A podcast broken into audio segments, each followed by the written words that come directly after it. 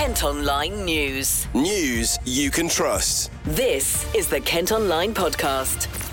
Lucy Hickmott. Hello, it's Friday, the 10th of November. Thanks for downloading today's podcast. Hundreds of protesters have staged a demonstration outside a company in Rochester, which is accused of developing tech used by the Israeli army. Police were called to BAE Systems at about half six this morning. Campaigners have blocked the entrances to the site. Amelia Horgan is one of the protesters. We're out here today um, to try and disrupt the Israeli war machine. So um, the parts made here uh, go to be made and put into fighter jets, which are being used currently on the people in Gaza. Um, so there's been a call from Palestinian trade unionists for trade unionists um, around the world, workers around the world, to disrupt the, the war machine, which is being used in this genocidal bombardment at the moment. So we've come down with our fellow workers to throw a wrench in the in the war machine. People around the world um, making demands for a ceasefire, making demands for an end to occupation, an end to impunity. Um, our politicians aren't listening. Even in Britain, um, the, the, overwhelming majority of people support a ceasefire. So the point is to just, if they're not listening, we won't wait till they grow a conscience. We're going to keep coming out until they do. Lucas Slothus is also at the demonstration and says he has a personal reason for being there. I went to university with uh, many people from Palestine when I studied. Uh, I moved to the UK and met many Palestinians at university. I've been to Palestine to the West Bank to visit many years ago when I was much younger, and it was really, really shocking what I saw, and it sort of etched uh, onto my mind. I think uh, to this very day, even though it's it's over a decade ago that I went, just the the kind of brutal treatment of Palestinians, the militarization, the checkpoints, the you know just the kind of suff- suffocation of the occupation, the way that even children can't get to school, um, and that you know there's just so much kind of violence there on the part of the Israeli military and the Israeli occupation um, in order to try and basically uh, keep the Palestinians um, oppressed. And I saw that with my own eyes. It's just, it's a real travesty, and it's something that I think, you know, even if what we can do in Britain is only a small part, then I think we have a duty to do that. A spokesperson for BAE Systems says we're horrified by the situation in Israel and Gaza and the devastating impact it's having on civilians in the region, and we hope it can be resolved as soon as possible. We respect everyone's right to protest peacefully. We operate under the tightest regulation and comply fully with all applicable defence export controls, which is subject to ongoing assessment. Kent Online reports. A man's been treated in hospital after being stabbed in the back in Margate. Emergency crews were called to reports of a disturbance involving a group of men in Cliftonville Avenue on Tuesday night. Investigations are ongoing. A fundraising page has been set up to bring the body of a missing Medway man back from the Netherlands. 22 year old Liam Graham disappeared near Hoo following a car crash back in July. Police are working with Dutch authorities after confirming he was found dead there earlier this week. An Ashford mum says she's scared to leave the house after she was almost knocked down by a car while walking to school with her son. Michelle Hills was with nine year old Harley when a silver Audi narrowly missed them and crashed through the window of a block of flats in New Street. Our reporter Leanne Castle's been hearing more about her experience. We were just about to cross the road. Well, we were actually near enough to the other side of the road and just saw this car coming towards us speeding out of control. And what were your reactions like? Was you quick to move them out of the way? I said, highly quick move. And then luckily he went the right way and didn't go back. And what happened after that then? Did you stay and call the ambulance? I did, yeah. I checked on my son straight away. Um, and then there was a very kind lady that stood with him while I went back across the road to call for an ambulance. So, one thing that I'm struggling to get my head around is how you managed to get into the building the way he did. So, mm. tell me where, which direction he was going in, and sort of how it happened. He was coming from um, Highworth Grammar School that direction, and he went hit a post, went over the grass verge, smashed into another car, and it was almost like he was trying to get back in control of the car. To, I can only assume to to try and speed off but obviously he couldn't and span and just straight through the window. And how is your little boy coping with all of this? Because it, it, must be hard for him. He's he's not too bad. He's a bit quiet. Um, and have sort of said to him, if you need to talk, make sure you talk. If you've got any questions, make sure you ask him. You know, we're all here. But he's very anxious. We're both very anxious about walking back that way. We can't walk back that way at the moment. I can't bring myself to go near there. I feel a bit scared. I feel a bit anxious to go out with the kids. Um, I'm okay when I'm walking down like back roads, but near a main road, I feel a bit, a bit shaky a bit panicky. Yeah, I don't feel myself. I feel very down at the moment. And I'm trying to be strong for the sake of the kids, but it's still in the back of my mind but I'm just waiting to get some counselling. The driver of the car was arrested on suspicion of being under the influence. He was taken to hospital with injuries which are not thought to be serious and is now out on bail while police carry on investigating. Kent Online News. A self styled education guru has stepped down from the chair of governors at a Kent grammar school after lying about having a PhD. Gilda Scarf was a prominent figure at Simon Langton Boys in Canterbury and claims to have a doctorate in psychology from Cambridge University. A Kent Online investigation revealed there's no record of her achieving the qualification. She said she was stepping down because of work commitments. Work to upgrade parts of the A28 in Ashford has been delayed again. The £26 million scheme on Chart Road was due to start in 2018 and is being partly funded by developers behind the Chilmington Green housing estate. They now want to change parts of the agreement, so work won't begin until early 2025. A Maidstone man's appeared in court after threatening to burn down his former partner's home after they split up. Stephen Pettit also spray painted abuse on the woman's house, smashed the windows of her car, and broke her phone. The 36 year old from Wallace Avenue was given a suspended prison sentence, ordered to pay compensation and complete rehab sessions. Kent Online reports. A man's been arrested after a car ended up on its side following a police chase in Swanley. The vehicle was going the wrong way up a slip road onto a dual carriageway following a suspected petrol theft. A 37 year old was detained on Watery Lane on Monday. A teenager who's been missing from Gillingham for almost a month has been found safe and well. Police say 16 year old Grace Fisher was discovered in the Camden part of London on Wednesday night.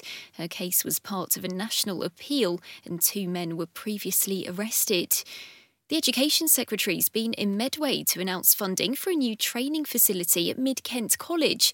The campus in Gillingham's been given a share of £165 million to provide hands on experience retrofitting energy efficient technology. It's part of the government's aim to meet climate targets. Abby Hook from our colleagues at KMTV was there to interview Gillian Keegan. All of the local businesses across the whole country have worked together with their Chamber of Commerce, with their colleges, with other training providers to basically say, in our area, there are these skills that we're missing.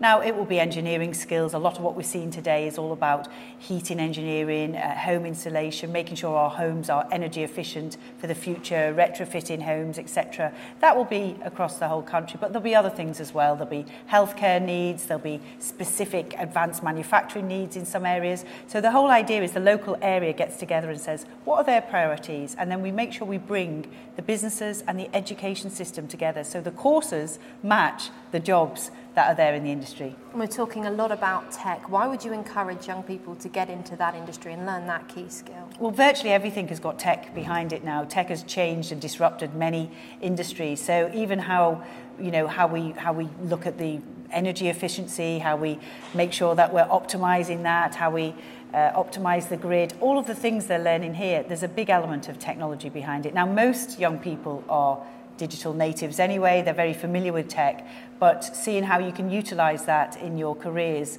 uh, also will make sure you get on really quickly. So we're talking during Green Careers Week as well, which is combining careers but also the environment too. So, why do you think that it's important we focus on it this week in particular, but also when we talk about specific weeks, why should it be important all year round too? Well, the week is to put a, a, a sort of highlight on it, but of course it is important all year round. I mean, we have serious uh, targets to be net zero as a country by 2050. And there's a lot of work between now and 2050 that we need to do. Most young people are very passionate about this and want to help us along that journey. So a lot of the skills that people learning here will help us towards that transition, will help us retrofit our homes, will help us to have more renewable energy, will help us in many, many different ways to move along that um, that journey to get to net zero by 2050. Kent Online News. The company behind a 2.5 billion pound project to build a theme park in Swanscombe is apparently being sued by Paramount. London resort company Holdings has been working on the plans for 10 years but has faced numerous challenges. Paramount is reportedly claiming a company restructuring implemented earlier this year after the London resort called in administrators was unfair and featured irregularities authorities. Some good news for drivers. A lane closure that's caused traffic chaos on the Sheppey crossing is going to be lifted next week. Work on the Grovehurst Road Improvement Scheme started last month, and residents say it's been a nightmare getting off the island. KCC Highways say the crossing will fully reopen on Wednesday evening as they consider alternative arrangements. Bosses at Chatham's historic dockyard say government funding has allowed them to bring a Grade 1 listed building back into use. Work's being carried out to convert the fitted rigging house from a Royal Navy storeroom into offices. The final phase has been completed following £2 million of funding from the Levelling Up scheme. Culture Secretary Lucy Frazer was there to officially open it. She's been chatting to Cameron Tucker from our colleagues at KMTV. We just opened the fitted rigging house, um, and that has had significant government investment over the years from my department in DCMS, but it's also uh, had money recently from the Levelling Up Fund. This is, uh, so I'm here to celebrate that opening um, and this huge area which brings together heritage, community, uh, commercial space, um, and just to see the fabulous work that's been going on over the years. And I'm sure you've been told a lot about uh, Medway and the plans for the, the future and the vision. Um, where does this kind of play into that, and what's um, your kind of hopes and, and vision for the area? Uh, well, the, the area is um, benefited from a lot of government funding in recent years and really, really helped to regenerate the area. Uh, and what I can see is those historic buildings really um, showing themselves in their glory. But also, you know, here we've got a museum, and I've heard about the work of the creative industries. So the bringing together of further education, the university, to uh, get people the skills that they need in what is a really exciting industry that we excel at in the UK. So the bringing together of clusters and jobs, you know, together with this amazing site. Kent Online reports. A local authorities announced plans to invest £10 million in tackling the growing homelessness crisis. Swale Borough Council will buy properties worth up to £200,000 and then offer them as affordable housing for people in temporary accommodation. The borough's seen an 89% increase in families in temporary accommodation in the last four years. Works continuing to clear a music venue in Thanet as it undergoes a huge renovation. Margate Winter Gardens closed in August last year, but council bosses are hoping a revamp will allow it to reopen. Historic memorabilia, including artwork and posters, have been put into storage for the time being. Zara Larsson's been on our sister radio station KMFM to talk about her new song with David Guetta and her performance on Strictly. She's recently released On My Love and is also known for tracks including Can't Tame Her and Lush Life. But she initially became famous after winning the Swedish version of Britain's Got Talent when she was just 10 years old. Gary and Chelsea from KMFM Breakfast started by asking her what it was like. All my friends didn't care very much, which is kind of nice. You know what I mean? It was just like regular regular school um some other friends in my other classes a year above and under they might you know they thought it was cool but after a while it kind of just goes back to normal just like anything else i mean you do everything now I mean, we saw you mm. not only singing on Strictly, but dancing with the Strictly yeah. pros as well, holding your own against those guys. Uh, how was how was that performance? That was so much fun. We had like so little rehearsal time. So I was very nervous that I wouldn't get the steps. Um, but I did. And I felt like I was a part of the Strictly show. Like I was competing. And I mean, those dancers are so incredible, so amazing. And I figured, you know, I love to dance. So while I was just doing my song, I might as well join them for a few steps and really and really take it, you know, do the, do it the strictly way. And you've been a busy bee because your new album is well, it's you can buy it, you can book tickets for your tour. It's very exciting, and the album is called Venus, yeah. which yeah. Um, I love because it's described as a pop album fit for a goddess, and I love mm. that phrase. And I have to ask you, what makes you feel like a goddess? Ooh, when I like the first like 10 minutes of waking up in the morning, I just feel like it's a new day. All the opportunities lie in front of me. I feel fresh. Hopefully, I feel rested. I look in the mirror and I'm like, oh, that's me. Like, some, it's something about that like puffy morning face that I really like. Thank you. like, before the day you should see us in the morning, and this I think is us in the morning. opinion. No. it's just like I just feel so cute and like ready for the day. And then once I like put on my clothes and I'm like, oh, oh, oh okay, let's go then. But the, those like 10 minutes in the beginning, I just feel like anything is possible. You can hear the full interview on the KMFM official YouTube channel. Now it's time to get details of everything you need to know about events going on this weekend. Here's Sam Laurie, who starts off by telling us about Christmas light switch ons in Kent. It all kicks off tonight in Canterbury, where there'll be a huge lantern parade to start the festive season. The parade starts at the Westgate Towers and continues to the Dane John Gardens, where there will be entertainment from the cast of this year's Marlowe Theatre Panto, including former Strictly Pro Kevin Clifton.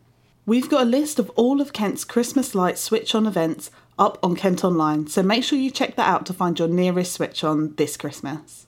And speaking of Canterbury, the Christmas lights aren't the only festive celebration taking place in the city this weekend, as the festive market also opens to coincide with the lights. There will be traditional market huts and fun activities such as a VR trip to the North Pole and a Santa's Grotto.